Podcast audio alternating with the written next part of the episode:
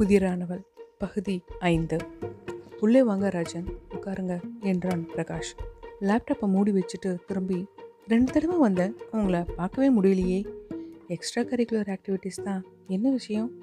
Sisters marriage invitation கொடுக்கலான்னு வந்தேன். ரொம்ப சந்தோஷம் ராஜன். பத்திரிகையை வாங்கி கொண்டு காஃபி வேண்டாம். இப்போ தான் ஸ்வப்னா வீட்டில் குடித்தேன். ஒரு நிமிஷம் அங்கே கனத்த மௌனம் நிலவியது. ஸ்வப்னா கொலையாளிகளை பிடிக்கிறதுல நீங்கள் கூட பெருசாக உதவி பண்ணுறதா நான் கேள்விப்பட்டேன். ஆமாம் அப்படி பெருசாக வந்து உதவியும் இல்லை. அசிஸ்டன்ட் கமிஷனர் சொன்னதை செஞ்சேன் அவ்வளோதான் இருந்தாலும் அதுக்கு ஒரு தைரியம் வேணும் இல்லையா?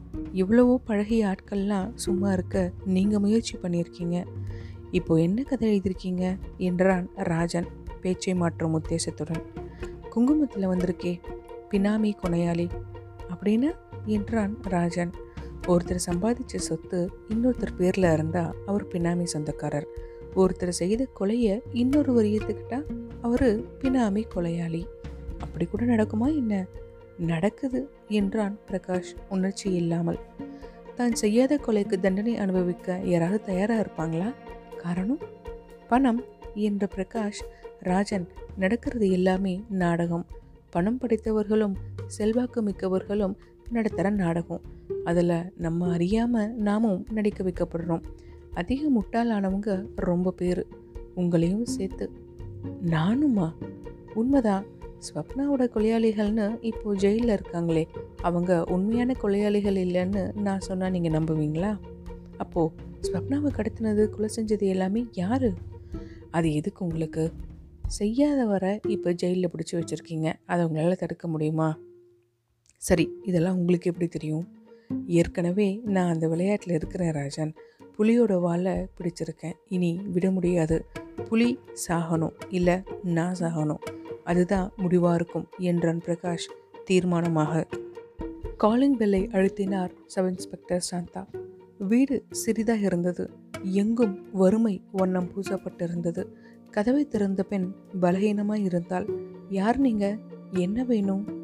குரலும் உடலை போல் மெல்லிதாக இருந்தது. தலையை வாரி கொண்டை போட்டு இருந்ததில் அச்சரீரத்தில் இருந்தது. முப்பது வயது இருக்கலாம் நாற்பது என்று சொன்னாலும் நம்பலாம். நாங்கள் போலீஸ் இது ராமலிங்கம் வீடு தானே? உள்ளே வாங்க என்றாள் தேவி. அவரை பற்றி ஏதாவது தகவல் கிடைச்சதாங்க? தேடிட்டு தாமா இருக்கோம் என்று இன்ஸ்பெக்டர் கடைசியாக அவர் எப்பமா வீட்டுக்கு வந்தார்? போன மாதம் இருபத்தெட்டாம் தேதிங்க வழக்கமாக எங்காவது போய் நான் கணக்கில் தங்கிடுவார். ஆனால் எங்கிட்டேயோ இல்லை அண்ணாச்சிக்கிட்டேயோ தான் சொல்லிட்டு போவார். இந்த தடவை அவர் அண்ணாச்சி தான் எங்கோ அனுப்பியிருக்காருன்னு நினச்சிக்கிட்டு இருந்தேன். ரெண்டு நாள் ஆகியும் வராததால தான் அதுக்கப்புறமா இப்போ விசாரிக்க ஆரம்பித்தேன் எங்கேயும் சொல்லிக்காமல் போயிட்டாருன்னு நினச்சேன். அவர் எங்கம்மா வேலை பார்த்தாரு? கேஜி பில்டர்ஸ்ட்டை வாட்ச்மேன் வேலைக்கு அண்ணாச்சி தான் சேர்த்து விட்டார். இருபத்தி ஆறாம் தேதி நைட்டுக்கு பிறகு அவர் எங்கே வரலைன்னு சொல்கிறாங்க ஆமாங்க அண்ணாச்சி சொன்னார். அவர் தான் போலீஸில் கம்ப்ளைண்ட் கொடுக்க போகிறேன்னு சொல்லிட்டு போனார். உங்கள் சொந்தக்காரங்க யாராவது வெளியூரில் இருக்காங்களா? கேட்டுட்டேன் சார். இல்லை என்கிட்ட சொல்லாட்டினாலும் அண்ணாச்சிக்கு தெரியாமல் எங்கேயும் போக மாட்டார். அதான் பயமாக இருக்குது அவர் ஃபோன் வேற எடுக்கவே இல்லை சார். கவலைப்படாதீங்கம்மா என்றார் இஎஸ்ஐ சாந்தா. நாங்களும் தேடிட்டு தான் இருக்கோம். கடைசியாக போகும்போது உங்ககிட்ட ஏதாவது சொன்னாரா? மதியம் வர்றதா ஃபோன் பண்ணுறேன்னு சொல்லிட்டு போனார். அவள் குரல் வேதனையில் மேலும் தணிந்தது. இன்ஸ்பெக்டர் சேதுராமன் அந்த வீட்டை கண்களால் அளந்து உன் புருஷனுக்கு விரோதினி யாராவது இருக்காங்களாமா அவர் யார்ட்டையும் சரியாக பேசக்கூட மாட்டாருங்க. அவர் யாருக்கு விரோதி இருக்க போறா? சேதுராமன் பார்வை லாஃப்டின் மேல் இருந்த சுட்கேஸில் விழுந்தது. இது அவரோட பெட்டியா? ஆமாங்க ஐயா. ஏதாவது பேப்பரை வச்சிருப்பாரு. எனக்கு தெரியாது. அதை திறந்து பார்க்கலாமா? சாவியை அவர் தாங்க வச்சுருக்காரு. அதற்குள் ஒரு நாற்காலியில் ஏறி சுட்கேஸை இறக்கிய இன்ஸ்பெக்டர் இதை திறந்து பார்க்கட்டுமா? ஏதாவது தகவல் கிடைக்கலாம். அவள் தயங்கி அவர் வந்தால் கோபப்படுவாருங்களே என்றாள். போலீஸ் தான் திறந்தாங்கன்னு சொல்லுமா? அதெல்லாம் ஒன்றும் சொல்ல மாட்டாரு. அந்த பெட்டியில் பழைய செய்தி தட்கள் மடித்து வைக்கப்பட்டிருந்தது. இன்ட்ரெஸ்டிங் என்றார் சேதுராமன். எல்லாமே இருபத்தி எட்டாம் தேதி பேப்பர் தான். எல்லாத்துலேயும் அந்த கட்டடம் இருந்தது தான் தலைப்பு செய்தியாக போட்டிருக்காங்க. இதை எதுக்கு பத்திரமா வச்சுருக்காரு? அதன் அடியில் ஒரு பேப்பரில் மடித்து வைக்கப்பட்டிருந்த பொருளை கவனமாக பிரித்து சாந்தா சார் இதை பாருங்க ஒரு தோடு. இது உங்கள் தோடாமா? இல்லை சார் என்றாள் தேவி. நான் இது இதுவரை பார்த்ததே இல்லை. பெட்டிக்குள் வைக்கும் முன்னால் இதை உங்கள் கணவர் உங்ககிட்ட காட்டலையா? இல்லை சார். எங்காவது கண்டெடுத்திருக்கலாம். ஆனால் தன் மனைவி கிட்ட காட்டாமல் மறைச்சு வைக்க வேண்டிய அவசியம் என்று தனக்குள் முணுமுணுத்தார் இன்ஸ்பெக்டர். சார் இது கேரளா ட்ரெடிஷ்னல் ஜுவல்லரி மாதிரி தெரியுது என்ற எஸ்ஐ இது போன்ற முத்து பதித்து மணியுடன் கூடிய ஜிமிக்கிகளை கேரள பெண்கள் விரும்பி அணிவார்கள். தவிர இதில் ஒரே ஒரு தோடு தான் இருக்குது தோடில் அழுக்கு எண்ணெய் பிசுக்கு இருக்குது யாரோ போட்டிருந்த தோடு கீழே விழுந்திருக்கணும். சரிம்மா நாங்கள் இந்த பெட்டியை எடுத்துகிட்டு போகிறோம் விசாரணை முடிஞ்சதும் திருப்பி கொடுத்துடுவோம் என்றான் சேதுராமன். படிக்க ஏதாவது புத்தகம் கொடுங்களேன் என்றபடி வந்தாள் திவ்யா. ட்ரேயில் இருந்த கல்யாண பத்திரிகைகளை அடிக்கப்படியே அந்த ஷெல்ஃபில் இருக்கு வேணுங்கிறத எடுத்துக்கங்க என்றான் ராஜன். பத்திரிகை கொடுக்குற வேலை இன்னுமா முடியலையா? அவ்வளோ சீக்கிரம் முடிஞ்சிடுமா என்ன? போகிற போக்க பார்த்தா கல்யாணத்துக்கு முதல் நாள் வர கொடுத்துட்ருப்பேன் போல இருக்குது எங்கள் வீட்டில் முதல் திருமணம் கிராண்டாக செய்யணும்னு அப்பா ஆசைப்படுறாங்க. அப்புறம் இன்று எதையோ ஆரம்பித்த திவ்யா நிறுத்தி இது என்ன? இந்த புஸ்தகத்தில் கோலம்லாம் போட்டிருக்கீங்க? ஐயோ அதை நான் போடலைங்க. ஒரு நாள் செட்டில் இருக்கும்போது ஸ்வப்னா போட்டது. ஓஹோ என்றவள் அதுக்கு பக்கத்தில் காதல் மன்னன் எழுதியிருக்கே அதுவும் மேடம் எழுதியதுதானா? ஆமாங்க என்றான் அப்பாவியாக. அதுதான் அதை பத்திரமா வச்சிருக்கீங்களா? உங்களுக்கு காதல் மன்னன் பட்டம் வேற அனுபவிச்சு எழுதியிருக்கிற மாதிரி தெரியுது. அட நீங்கள் வேற அவங்க என்னை பற்றி எழுதலை. வருத்தமாக சொல்கிறீங்க அது நீங்கள் இல்லைன்னா அப்புறம் யார்? அது மட்டும் தெரிஞ்சா கதை முடிஞ்சிடும் என்றபடி எழுந்த ராஜன் திவ்யா நீங்கள் புக்கை எடுத்துட்டு கூட்டிகிட்டு போயிடுங்க நான் அவசரமாக துணை மேயரை பார்க்க போகிறேன் பத்திரிகை கொடுக்கவா? ம் ஆமாம் அதுக்கு தான் என்றான் அவன். சார் என் பேர் செல்வகுமார் என்றபடி தன் முன்னே நின்ற இளைஞனை பார்த்த அசிஸ்டன்ட் கமிஷனர் உட்காருங்க என்றார். அவன் முகத்தில் பதட்டமும் பயமும் கலவையாய் இருந்தது. சார் என் ஃப்ரெண்டு பிரகாஷை காணோம். கொஞ்சம் நிதானமாக சொல்லுங்கள் இருங்க அவசரப்படாதீங்க. யாரு பிரகாஷ்? அவன் ஒரு எழுத்தாளன் சார். கொஞ்ச நாளைக்கு முன்னாடி கொலை செய்யப்பட்டாங்களே கார்பரேஷன் இன்ஜினியர் ஸ்வப்னா. அவங்களோட ஃபேமிலி ஃப்ரெண்டு சட்டன ஆர்வமாகி எங்கே போனாரு? என்றார் மலைச்சாமி. தெரில சார். காலையில் என்னோட ஃபோனில் பேசினா உடனே அவன் வீட்டுக்கு வர சொன்னான். நான் போன போது வீடு பூட்டிகிட்டு இருந்தது. அவன் ஃபோன் டெட்டாக இருக்குது இதை மட்டும் வச்சு அவர் காணாமல் போயிட்டாருன்னு முடிவு பண்ணிட்டீங்களா? அவர் என்ன சின்ன குழந்தையா சார் அவன் தன் உணர்ச்சிகளை கட்டுப்படுத்தி கொள்ள சற்று நேரம் அமைதியாக இருந்தான். தன் உயிருக்கு ஆபத்து என்று அவன் அடிக்கடி சொல்லுவான் சார் அவர் அவனை ஊடுருவி பார்த்து மிஸ்டர் செல்வம் நீங்கள் முழு உண்மையும் சொன்னா தான் எங்களால் உதவ முடியும். நடந்ததை மறக்காம என்கிட்ட சொல்லுங்க. சார் பிரகாஷோட வீடு ஸ்வப்னா வீட்டுக்கு பக்கத்தில் தான் இருக்குது ரெண்டு பேரும் ஒன்றா படித்தவங்க அவங்க மேலே அவனுக்கு ஒருதலை காதல். ஸ்வப்னா அப்பா நடமாடிட்டு இருந்தவரை பிரகாஷ் அவங்க வீட்டுக்கு அடிக்கடி போயிட்டு வந்துட்டு இருந்தான். அவர் வாதத்தால் நடக்க முடியாமல் போன போதும் அவருக்கு உதவியாக இருந்தான் ஆனாலும் ஸ்வப்னாவோட அன்பு இவனுக்கு கிடைக்கல. அந்த சமயத்தில் தான் ஒரு விபத்தில் இவன் கால்கள் ஊனமாக போயிடுச்சு. அதன் பிறகு அந்த வீட்டுக்கு போகிறத அவன் விட்டுட்டான்னு சொல்லணும். ஆனால் அந்த பொண்ணு மீது அவனால் வச்சிருந்த அன்பை விட முடியல. சார் நான் அவனோட நண்பன். அவன் என்கிட்ட எதையும் மறைச்சதில்லை. ஸ்வப்னாவோட கொலை அவனை ரொம்ப பாதிச்சிருந்தது. கொலையாளிகள் கைது செய்யப்பட்ட பிறகு கூட அவன் சமாதானமே ஆகலை. உண்மையான குற்றவாளி சுதந்திரமாக வெளியே தெரிய அவனால் ஏவப்பட்ட ஆட்கள் குற்றத்தை ஏற்றுக்கொள்கிறார்கள்னு சொல்லிட்டு இருந்தான். அப்படியா சொன்னாரு? என்றார் ஏசிபி வியப்புடன். அவருக்கு யார் மீது சந்தேகம்னு உங்ககிட்ட சொன்னாரா? இல்லை சார் அவர் செல்வாக்கு மிக்கவர் பெரிய மனுஷன்னு மட்டும் சொன்னான். எங்கிட்ட வந்து தன்னோட சந்தேகத்தை சொல்லியிருக்கலாமே அதை தான் சார் நானும் சொன்னேன். வீணா ஆபத்தில் மாட்டிக்காத போலீஸை சொல்லிடலாம்னு சொன்னேன். அதுக்கு முன்னாடி கொஞ்சம் எவிடன்ஸ் சேர்த்துக்கிறேன்னு சொன்னான். அப்புறம்? சார் மாநகராட்சியில் ஐயாசாமின்னு ஒரு நைட் வாட்ச்மேன் இருக்கார். அவர் எங்கள் ஏரியாவில் தான் இருக்கார். அவர்கிட்ட நான் பேசினேன். ஸ்வப்னா பற்றி யாருக்கும் தெரியாத ரகசியம் ஒன்று ஐயாயிரம் ரூபா கொடுத்த சொல்வதாய் சொன்னார். பணம் கொடுக்க பிரகாஷ் சம்மதித்தான். இருவரும் நேற்று இரவு ஏழு மணிக்கு சந்தித்து பேசினார்கள். அந்த வாட்ச்மேன் என்ன சொன்னாராம்? தெரில சார். நீ இனிமேல் தலையிடாதன்னு அவன் சொல்லிட்டான். ஏதாவது தேவைன்னா கூப்பிட்டு சொல்லியிருந்தான். காலையில் கூப்பிட்டான் போய் பார்த்தா அவனை காணோம். அழுதான். கவலைப்படாதீங்க செல்வம். அவருக்கு ஒன்றும் ஆயிருக்காது. யாருக்கோ பயந்து அவர் தலைமறைவாக கூட இருக்கலாம் அப்படின்னு எனக்கு தோணுது. இல்லை சார் பயப்படுறவனாக இருந்தால் இதில் இறங்கி இருக்கவே மாட்டான். அவனுக்கு ஏதாவது நடந்திருக்குமோன்னு தான் எனக்கு ரொம்ப பயமாக இருக்குது சார். சரி அந்த வாட்ச்மேன் ஐயாசாமியோட ஃபோன் நம்பரை சொல்லுங்கள் ட்ரை பண்ணிட்டு தான் சார் இருக்கேன். நாட் ரிச்சபிள்னு வருது. ஐயாசாமியோட வீடு தெரியுமா? தெரியும் சார். புறப்படுங்க போலாம் என்று ஏசிபி அவருடன் கிளம்பினார். ராஜனை அடையாளம் கண்டுகொண்ட கூர்கா பணிவுடன் கதவுகளை திறக்க காரை அந்த பங்களாவின் போர்ட்டிகோ முன் நிறுத்தினான் ராஜன். வாசலில் நின்றிருந்த கட்சிக்காரர்கள் இவனை தெரிந்த சிலர் வணக்கம் சொல்ல பதிலுக்கு வணங்கிவிட்டு உள்ளே சென்று சோபாவில் அமர்ந்தான். ஒரு வேலையால் பணியுடன் வந்து குனிந்து ஐயா பூஜையில் இருக்காங்க என்றான். வீட்டின் எல்லா பகுதிகளிலும் பணம் தெரிந்தது. வேலையாட்கள் அங்கும் இங்குமாக அலைந்து கொண்டிருந்தார்கள். ட்ரேயில் இருந்த புத்தகத்தை அதில் கவனம் இல்லாமல் புரட்டி கொண்டிருந்தவன் வாங்க தம்பி என்ற கம்பீரமான குரல் கேட்டு எழுந்தான் அப்பவே வந்துட்டீங்களா? பூஜையில் இருந்தேன். காஃபி எதுவும் சாப்பிட்டீங்களா? இல்லை இல்லை வேண்டாம் அங்கிள் என்றவன் பத்திரிகை கொடுக்க வந்தேன்.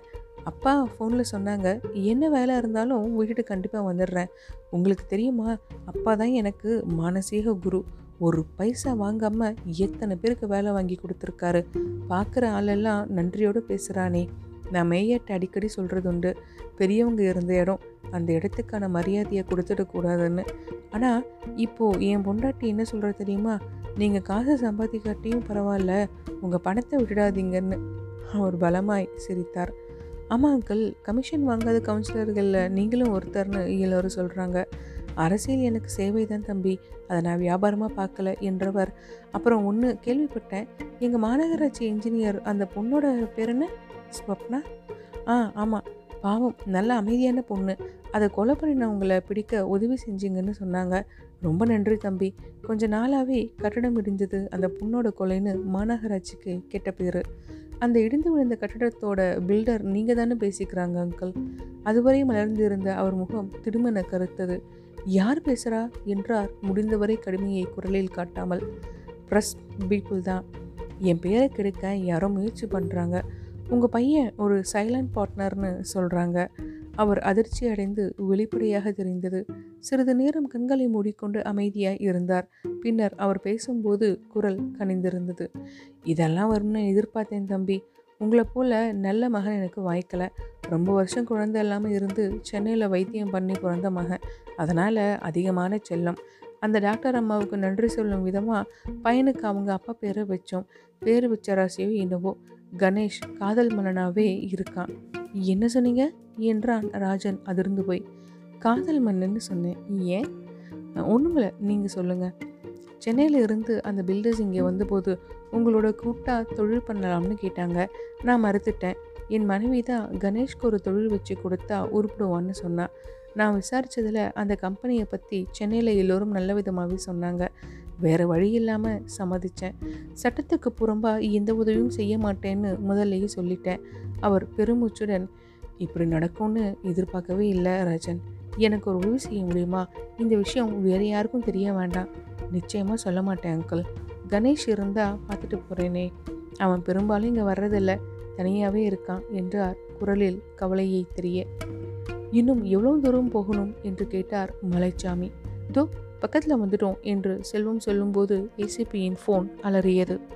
ஃபோனை எடுத்தவர் ஆ சொல்லுங்க சேதுராமன் என்றார். அடுத்த நொடி அவருடைய முகபாவம் மாறியது. எங்க? சரி அங்கேயே இருங்க பத்து நிமிஷத்தில் வரேன் என்றவர். வண்டியை திருப்புங்க என்றார் டிரைவரிடம். என்ன சார்? என்றான் செல்வம். ஒரு முக்கியமான வேலை. முடிச்சுட்டு போயிடலாம். அந்த நதியின் இரு கரைகளையும் இணைக்கின்ற பாலத்தின் திறப்பு விழா கல்வெட்டின் அந்த நதியின் பெயர் பதிந்திருந்தது. இருந்தாலும் அது ஓடும் தன்மையை இழந்து அநேக வருடங்கள் ஆகிவிட்டபடியால் எல்லோரும் அதை சாக்கடை என்று செல்ல பெயரில்தான் அழைத்தனர். பாலத்தின் அபார்ட்மெண்ட்டின் கீழே அரைவட்டமாக குழுமியிருந்த சிறு கூட்டத்தின் மையத்தில் அந்த உடல் கிடந்தது. ஒரு கான்ஸ்டபிள் குனிந்து அந்த உடலை மூடியிருந்த துணியை விளக்க சார் இது ஐயாசாமி என்று அலறினான் செல்வம். நேற்று இரவு அதிகமாக குடித்துவிட்டு வீடு திரும்பும் வழியில் தவறி விழுந்திருக்கலாம் சார் என்றார் சேதுராமன். சார் இது விபத்து இல்லை கொலை என்றான் செல்வம் நடுக்கத்துடன். இன்ஸ்பெக்டர் புரியாமல் பார்க்க சேதுராமன் ஸ்வப்னா கொலை வழக்கின் புலன் விசாரணை முடிஞ்சு போச்சுன்னு நினச்சோமே அது இனிமே தான் ஆரம்பிக்குது என்றார் அசிஸ்டன்ட் கமிஷனர். முத்து நாங்கள் கேட்குற கேள்வி எல்லாத்துக்குமே எந்த விதமான ஒளிவு மறைவும் இல்லாமல் பதில சொல்லணும் என்றார் இன்ஸ்பெக்டர் சேதுராமன். ஐயா நான் தான் ஏற்கனவே எல்லாத்தையும் சொல்லிட்டேனே இன்னும் என்ன இருக்குது ஆமாம் ஆமாம் சொன்னேன் நீ அதிகாலையில் தோப்புக்கு வந்துட்டு இருக்கும்போது ஒரு காரை பார்க்குற அந்த கார்லேருந்து ஒரு பெண் அலரும் சத்தம் கேட்குது அந்த கார் நீ வேலை செய்கிற தோப்பு இருக்கும் திசையில் திரும்புது. காரில் இருந்து கேட்கும் அந்த பெண்ணோட கூக்குரலும் அப்போது நின்று போயிடுது அந்த நேரத்தில் காரில் இருந்து ஒரு ஹேண்ட்பேக் கீழே விழுது. அவங்க அந்த காரை அவங்க தோப்பின் முன் நிறுத்திட்டு இறங்கி காரின் மீது பெட்ரோலை ஊற்றி தீ வைத்து எரித்துட்டு போயிடுறாங்க. ஆமாங்க ஐயா அதில் ஒருத்தனை கூட நான் அடையாளம் காட்டினேனே. கீழே விழுந்து கிடக்கும் அந்த பையை நீ ஒரு இடத்துல புதைச்சி வைக்கிற. பிறகு விசாரணையெல்லாம் முடிந்த பிறகு அதை எடுத்து பையில் இருந்த பொருட்களை எல்லாம் காலி செஞ்சுட்டு பை அழகாக இருந்ததால் உன் பொண்ணுக்கிட்ட கொடுத்துட்டேன். ஆமாங்க அதனால தானே நான் மாட்டிக்கிட்டேன். அந்த பையில் இருந்த பொருட்களை பிறகு எடுத்து எங்ககிட்ட கொடுத்துட்டேன். ஆமாங்க ஐயா ஆனால் அதில் இருந்த எல்லா பொருளையும் நீ எங்ககிட்ட கொடுக்கல. முத்து அதிர்ந்து போய் ஐயா என்ன சொல்கிறீங்க முத்து ஸ்வப்னா அந்த பையில் அஞ்சு லட்சம் ரூபாய் மதிப்புள்ள ஒரு வைர நெக்லஸை வச்சுருந்தா. அவங்க அம்மா சொல்கிறாங்க அந்த பையை திறந்து பார்க்கவே இல்லைன்னு நீ காட்டி கொடுத்த கொலைகாரனும் அவனோட நண்பர்களும் சொல்கிறாங்க அப்போது அந்த வைர நெக்லஸ் எங்கே போச்சு? அதை எந்த இடத்துல ஒழிச்சு வச்சிருக்க? முத்து முகம் வெளிரி அப்படி ஒரு நகையை நான் அதில் பார்க்கவே இல்லைங்களே. இவன் இப்படி கேட்ட பதில் சொல்ல மாட்டான் சார் என்றார் இசை. இவனோட பொண்டாட்டி மகக்கிட்ட கேட்குற முறையில் கேட்டால் எல்லாம் தெரிஞ்சிட போகுது ஐயோ வேண்டாம் சார் அவங்களுக்கு ஒன்றுமே தெரியாது. அப்போ நீ சொல்லு அந்த நகையை எங்கே வச்சுருக்க? அந்த பேக்கில் நகையே இல்லை சார். இவன் சரி வர மாட்டான் சார் என்று சேதுராமன் சாந்தா நீங்கள் போய் அவனோட பொண்டாட்டி மகளையெல்லாம் கூட்டிட்டு வாங்க. ஐயோ சார் அவன் கொடுத்த பேக்கில் எந்த நகையும் இல்லையே என்றான் முத்து. அதிர்ச்சியில் அந்த அறையே ஒரு நிமிடம் நிசப்தமானது. யார் அவன்? என்றார் அசிஸ்டன்ட் கமிஷனர் எனக்கு தெரிஞ்சதை எல்லாம் சொல்லிடுறேன் சார் ஒரு நாள் அவன் எங்கள் தோப்புக்கு வந்தான். இருபத்தஞ்சாயிரம் ரூபாய் சம்பாதிக்க ஆசையான்னு கேட்டான். யாருக்கு தான் ஆசை இருக்காது. பொண்ணோட படிப்பு அவள் கல்யாணம் நகை இப்படியெல்லாம் தேவை நிறைய இருந்தது. ஒரு ஹேண்ட்பேக்கை என்கிட்ட கொடுத்தா இதை உன் பொண்ணுக்கிட்ட கொடுத்துரு அப்படின்னு சொன்னான் அப்புறம் அவங்க வரும்போது கையில் இது கிடைக்கணும்னு சொல்லி அதன் பிறகு அவங்க விசாரித்தா என்ன சொல்லணும்னு எல்லாம் எனக்கு சொல்லி கொடுத்தான் நான் அடையாளம் காட்டிய ஆளோட ஃபோட்டோவை என்கிட்ட கொடுத்து இந்த ஆளை தான் நீ பார்த்து தான் சொல்லணும்னு சொன்னான் அந்த ஆள் இல்லைன்னு சொன்னால் அப்படி சொல்ல மாட்டான் அதை பற்றி உனக்கு கவலை வேண்டாம். உனக்கு எந்த பிரச்சனையும் வராது. நீ வெறும் சாட்சி தான். கொலையை கண்ணால் கண்ட சாட்சி. அவ்வளவுதான் அப்படின்னு சொன்னான் பணத்தையும் கொடுத்தான். கோர்ட்டில் கேஸ் நடக்கும்போது அதே மாதிரி சாட்சி சொன்னான் இன்னும் ஒரு இருபத்தஞ்சாயிரம் ரூபாய் தர்றதா சொல்லியிருக்கான். அவன் கண்கள் கலங்கி பணத்துக்கு ஆசைப்பட்டு போய் சொல்லிட்டேன். என் குடும்பத்துக்கு இதுக்கும் எந்த சம்மந்தமும் இல்லைங்க. நீங்கள் சொல்கிற மாதிரி இந்த நகையும் அவன் என்கிட்ட கொடுக்கல சார். அப்படி ஒரு நகையே அவங்கக்கிட்ட இல்லை. உன்கிட்டருந்து உண்மையை வரவழைக்கத்தான் நாங்கள் அப்படி ஒரு நாடகத்தை போட்டோம். சரி இப்போ யார் உன்கிட்ட வந்து இதெல்லாம் செய்ய சொன்னான்னு அடையாளம் காட்ட முடியுமா? காட்டுவேங்க. ஏதாவது உண்மையாக இருக்குமா? என் பொண்ணு மேலே சத்தியமாக சொல்கிறேங்க ஐயா. இனிமே எதையும் மறைக்க மாட்டேன். இவனை அழைச்சிட்டு போங்க சீதுராமன். அவன் யாரை சொல்கிறான்னு உடனே பாருங்கள் ஒரு மணி நேரத்தில் அசிஸ்டன்ட் கமிஷனர் அறைக்குள் நுழைந்த இன்ஸ்பெக்டர் கண்டுபிடிச்சிட்டோம் சார் சென்னை டிவிஷனில் அவனோட ரெக்கார்ட்ஸ் இருக்குது பேரு மாயவன் என்கிற மாயவநாதன் என்றார். புதிரானவள் கதை பகுதி ஐந்து நிறைவடைந்தது.